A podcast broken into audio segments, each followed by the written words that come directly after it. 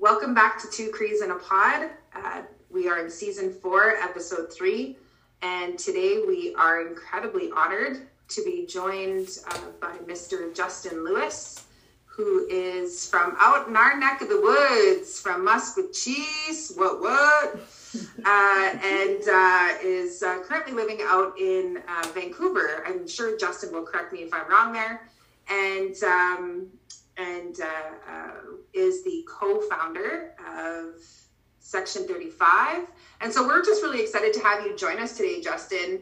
Uh, this has been uh, long overdue, this conversation. And so thank you for being patient with us uh, while we took a bit of a break, uh, as our listeners know, um, or may know or may not know. we took a bit of a break because um, my father passed away in early May. And so we've taken a break from recording. So I'm thankful that we're back and uh, and I'm really excited about this conversation. So, Justin, we want to open it up to you and allow you to introduce yourself in whichever way you choose. Uh, yeah, thanks for having me. Um, obviously, the, the, name Justin Louis. Um, like I said, I grew up in Cheese out in Treaty Six in Alberta. Um, I was living in Vancouver. I actually live in Chilliwack now, which is about an hour east of Vancouver. I live in uh, Skowkale with my, my wife and her family and, and our kids.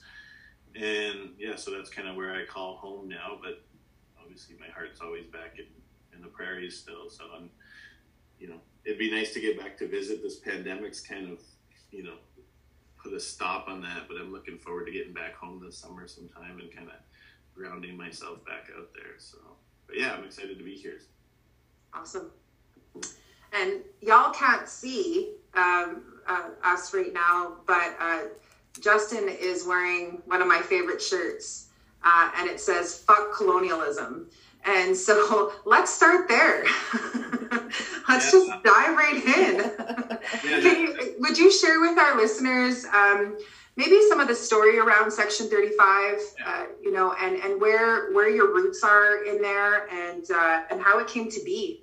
Mm-hmm. Yeah, so we started, I mean, the brand really kind of came to life in, I would say, late 2013, early 2014. But, um, you know, I was exploring, you know, kind of the artistic side that I have. I've always been an athlete, so I played college baseball and all that stuff. And I was transitioning it out of kind of the, the jock life that I had lived and, and working. And I was doing some work in kind of indigenous relations stuff and um, I've always had this kind of calling to, to art and, and design and all that stuff. And I started kind of playing around. And um, my business partner actually met in Vancouver playing baseball out there, and, and he had a print shop.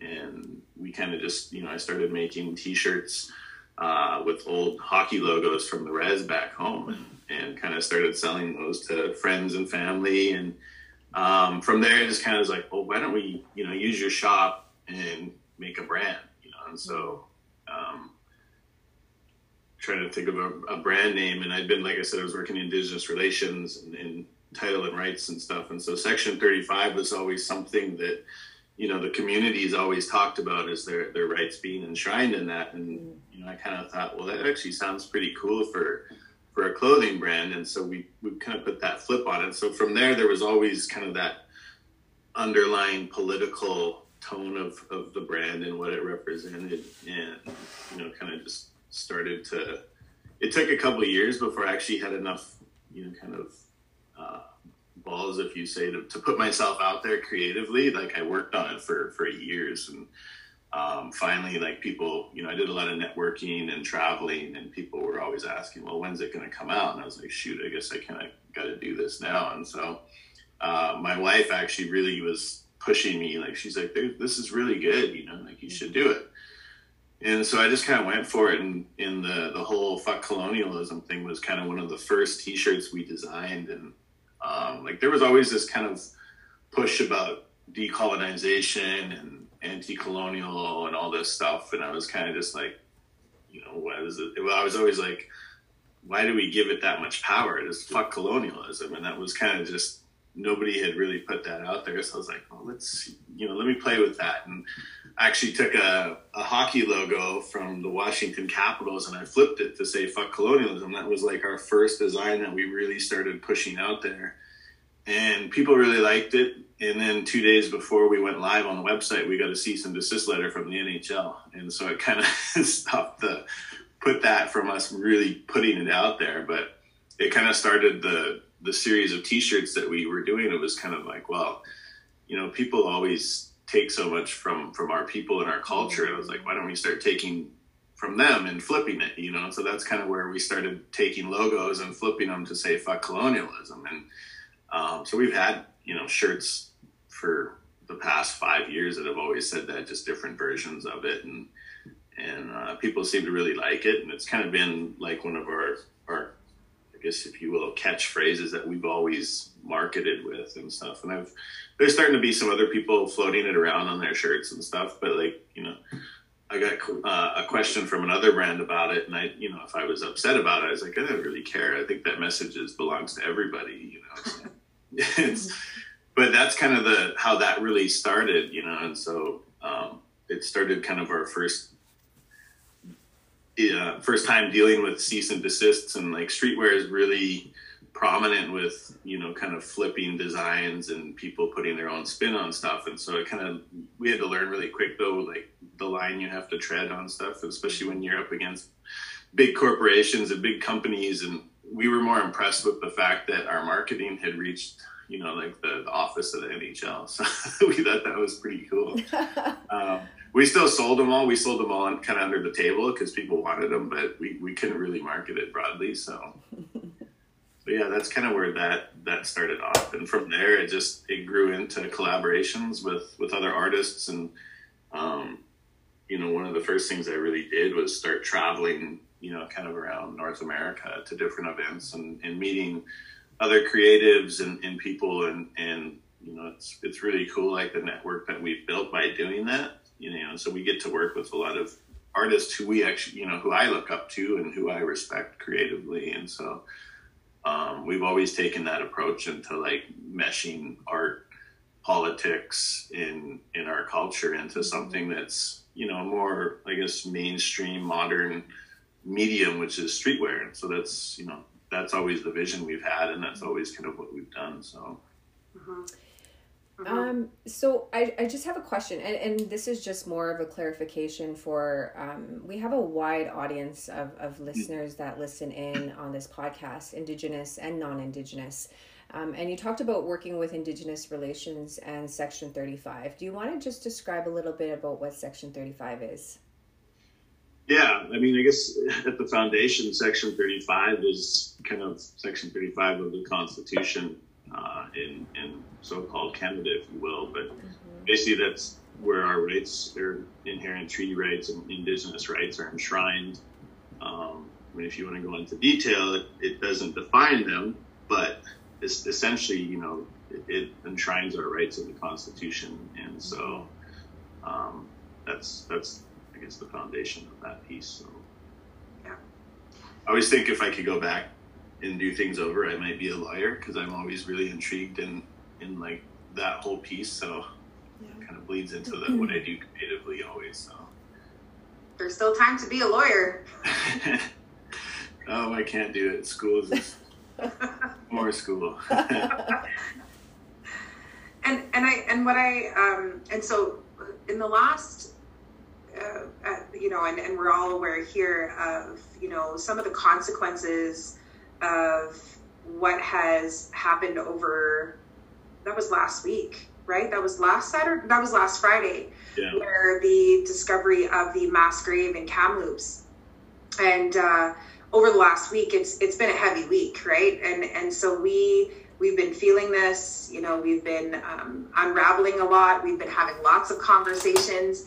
And one of the things that i've really taken notice to is that there has been this influx of uh, predominantly non-indigenous folks who are um, i guess seeing it for what it is uh, even though we have been talking about this for a long time and one of the thing I, I'm I'm a TikToker. I don't do TikToks, uh, and if I do, they're like I don't dance. I it's just you dance. What, don't lie. I dance, but let's be clear, not TikTok. Um, but uh, but I've been like scrolling. I'm a scroller, and I like to to look at and Indigenous TikTok comes up a lot in my for you page, and there's been a lot of folks who have uh, been very vocal about what they've learned. Again, non-Indigenous folks, and and kind of that shock and disbelief. Then there's been uh, again a lot of Indigenous creators on you know TikTok saying we've been saying this and uh, and again giving that message of fuck colonialism. And uh, and it's been a lot more maybe visible to uh, some of our non-indigenous uh, folks out there. And uh, I, I, I, follow this this uh, person on TikTok and and some of their clothing also talks about fuck colonialism and colonizer please and so on. And some of the backlash that this person is getting now is you know not every white person is a colonizer. Uh, not every white person is uh, is is bad, right? And there's been this like reaction of white fragility mm-hmm. uh, to protect, right? To protect that you know not all of us are colonizers, mm-hmm. and and the reality is is that if you have settled in this country, you are part of the settler colonial population, right? Meaning that we are all involved in colonialism, that we all exist in colonialism. And I know that, again, we know that.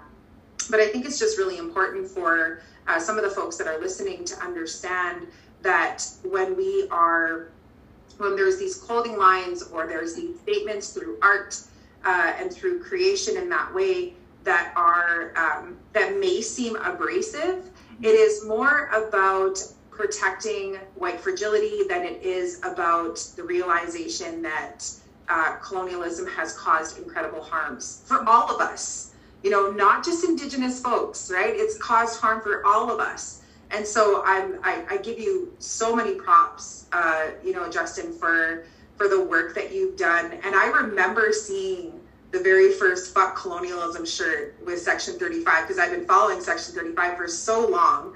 And I was like, whoa, wow, yes, you know, and and just being really, um, being really um, honored by that because I think that again, uh, that can be seen as quite radical. Um, and and again, we look at radicalism as, as something that just is outside of any of those boxes of colonialism. So I want to thank you for pushing that and, and for uh, really putting that out into the universe in a really good way and that indigenous folks have something that they can wear to say yeah fuck this you know? And so i appreciate it.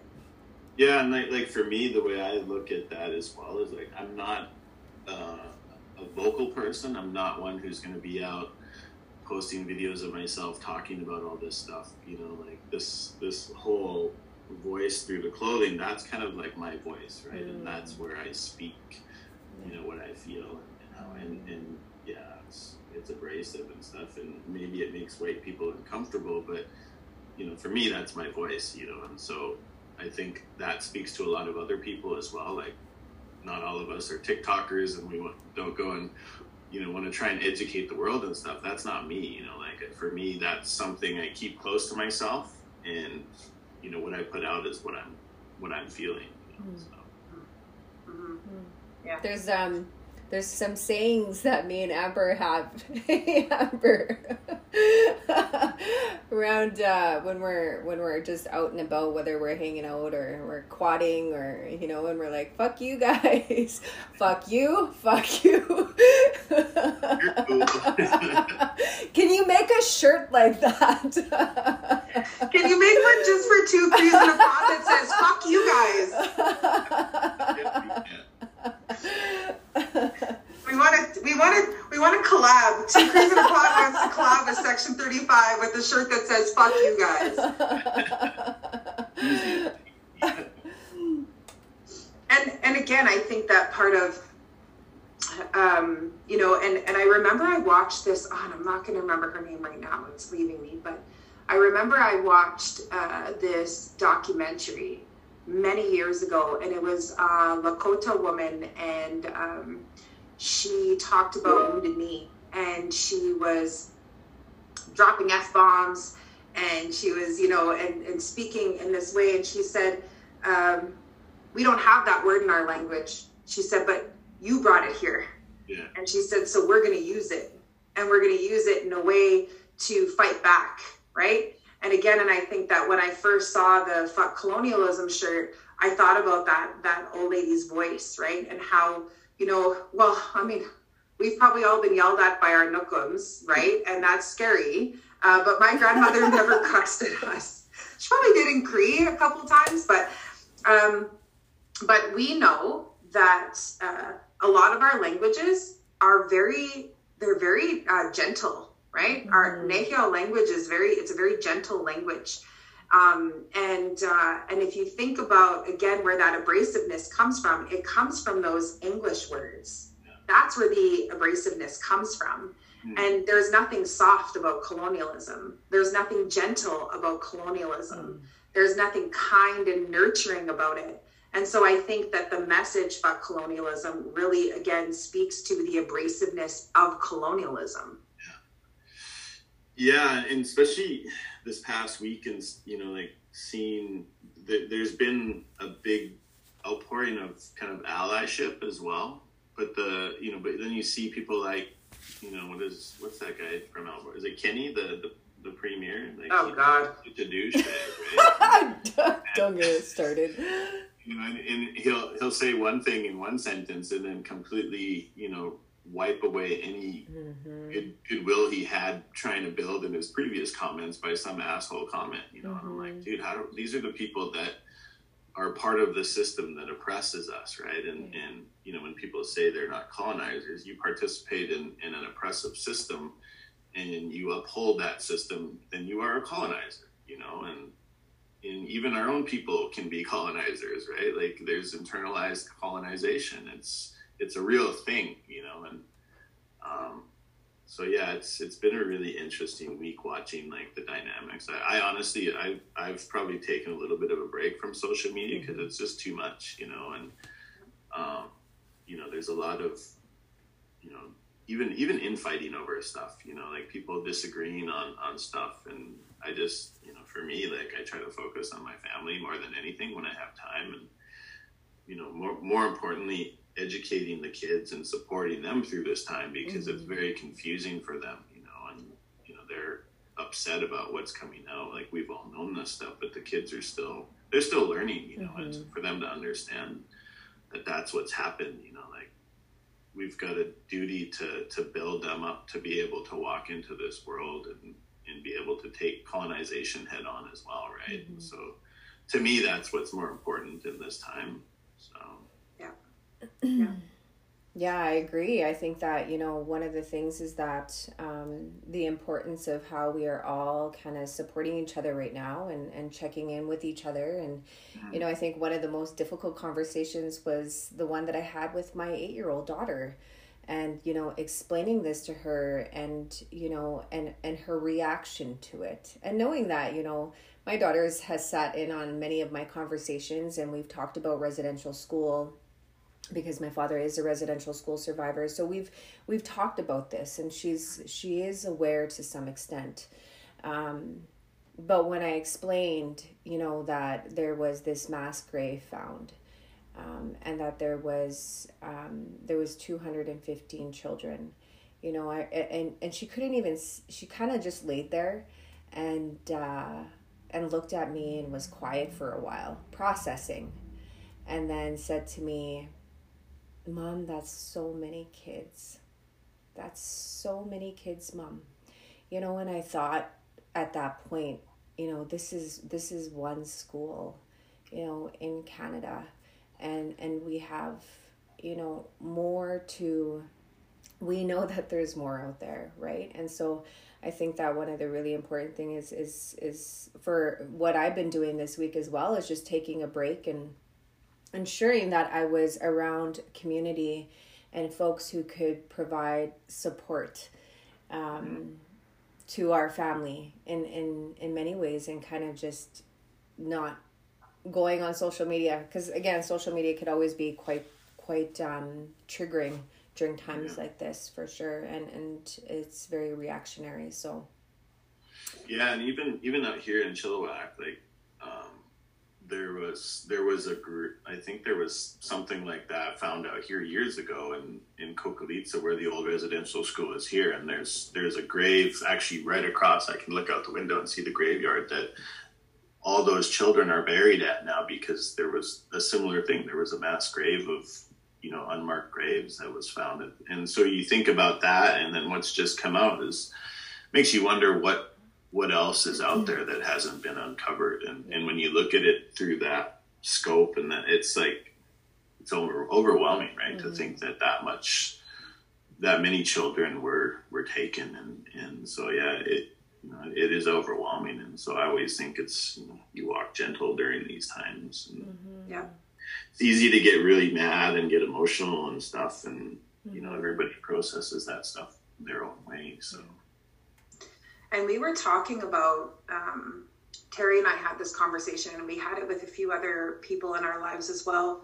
That what we witnessed in the last week has been a lot of our survivors and a lot of the older generation mm-hmm. wanting to talk, mm-hmm. wanting to have conversation, uh, finding folks that they can um, that they can sit with and mm-hmm. process uh, some of these things with, and um, and it has really um, reminded our survivors and their older children about uh, you know some of the experiences that maybe they never had an opportunity to talk about or share with other people.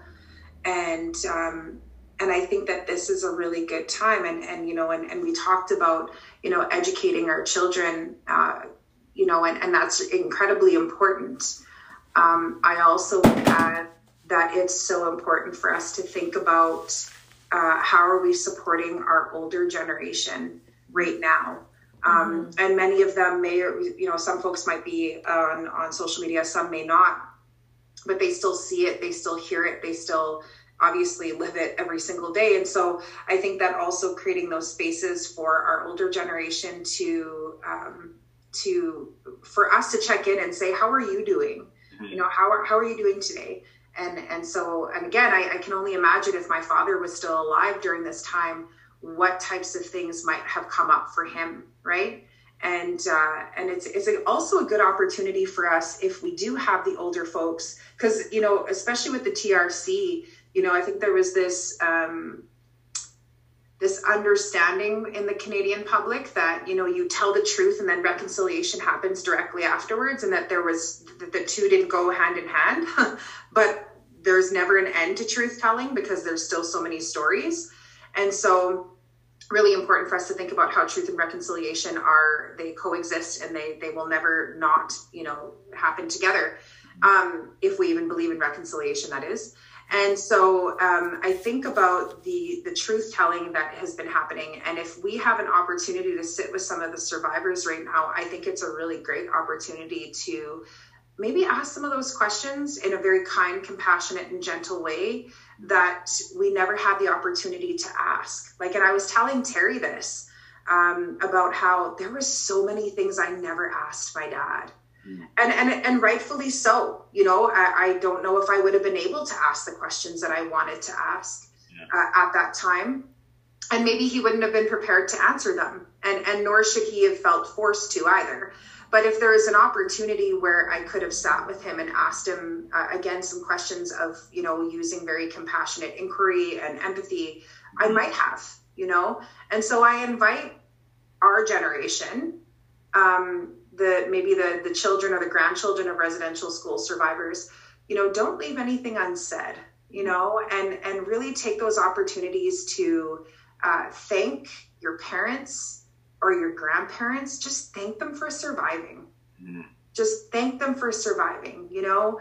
And i want to put that invitation out there and that's something that i've learned uh, since my father's passing is is uh, and i did i've thanked him many times while he was alive. Mm. and i still thank him now and so I think that there are opportunities for us, uh, you know, to to have some really um, difficult, but also some really beautiful conversations as well. Mm-hmm. I agree. Yeah, and, and I've thought about, you know, like my, my dad was a day school.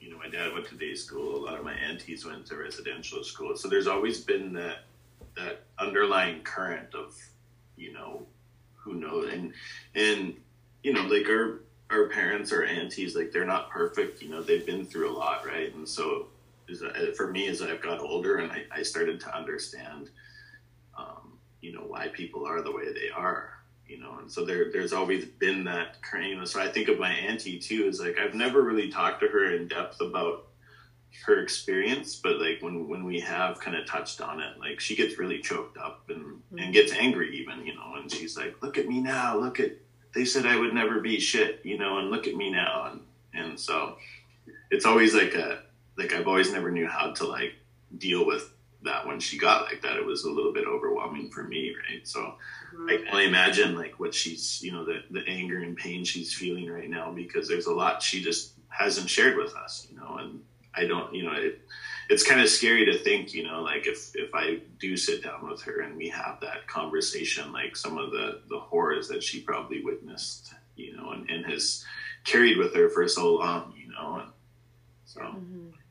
yeah, it's a, it's a pretty uh, substantial thing. So I agree with you. Mm-hmm. Yeah.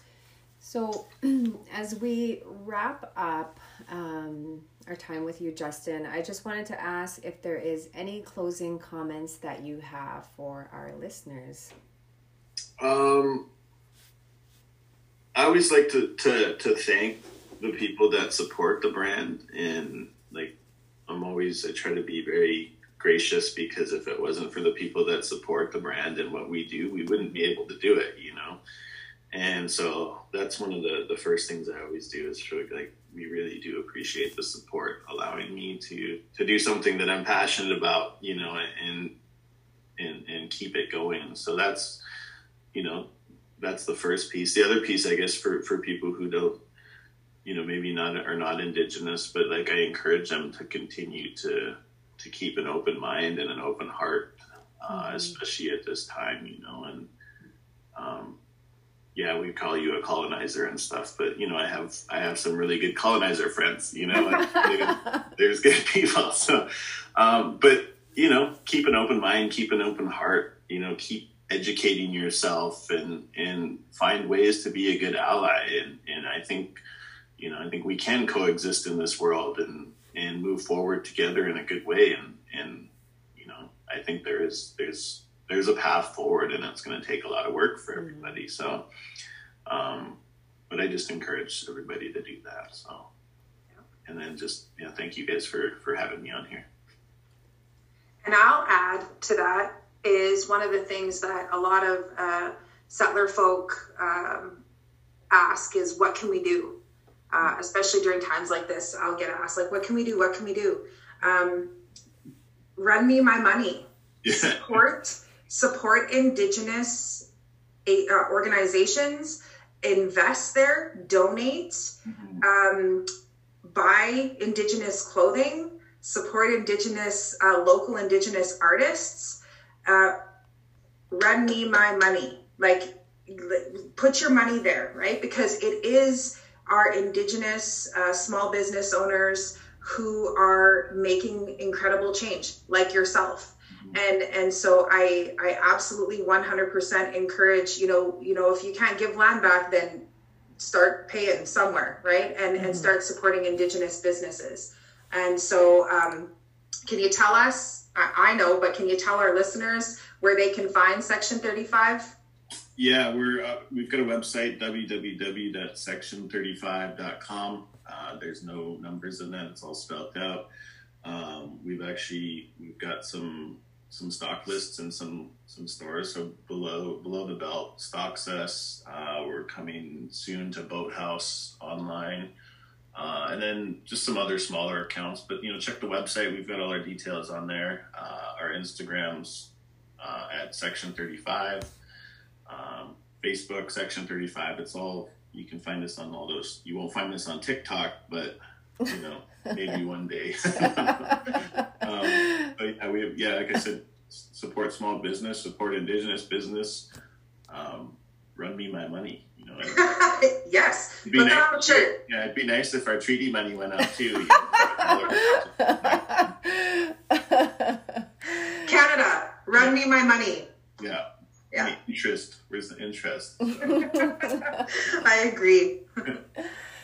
Well, we thank, thank you. you. Thank you, Justin, for uh, joining us today on Two Crees in a Pod. And we appreciate you sharing um, your your stories and your knowledge with us today. I hype.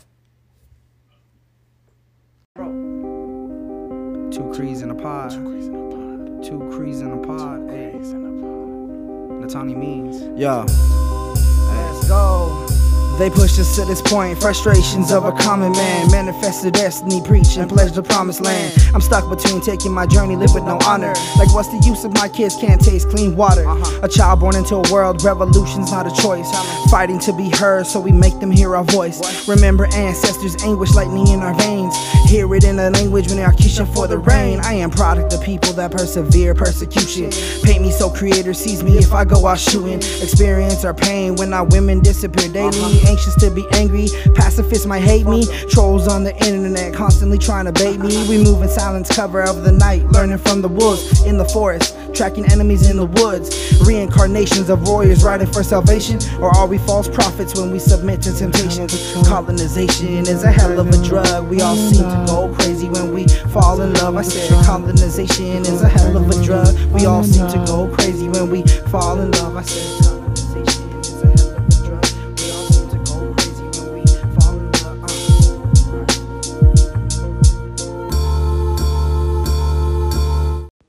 Two Crees in a pod.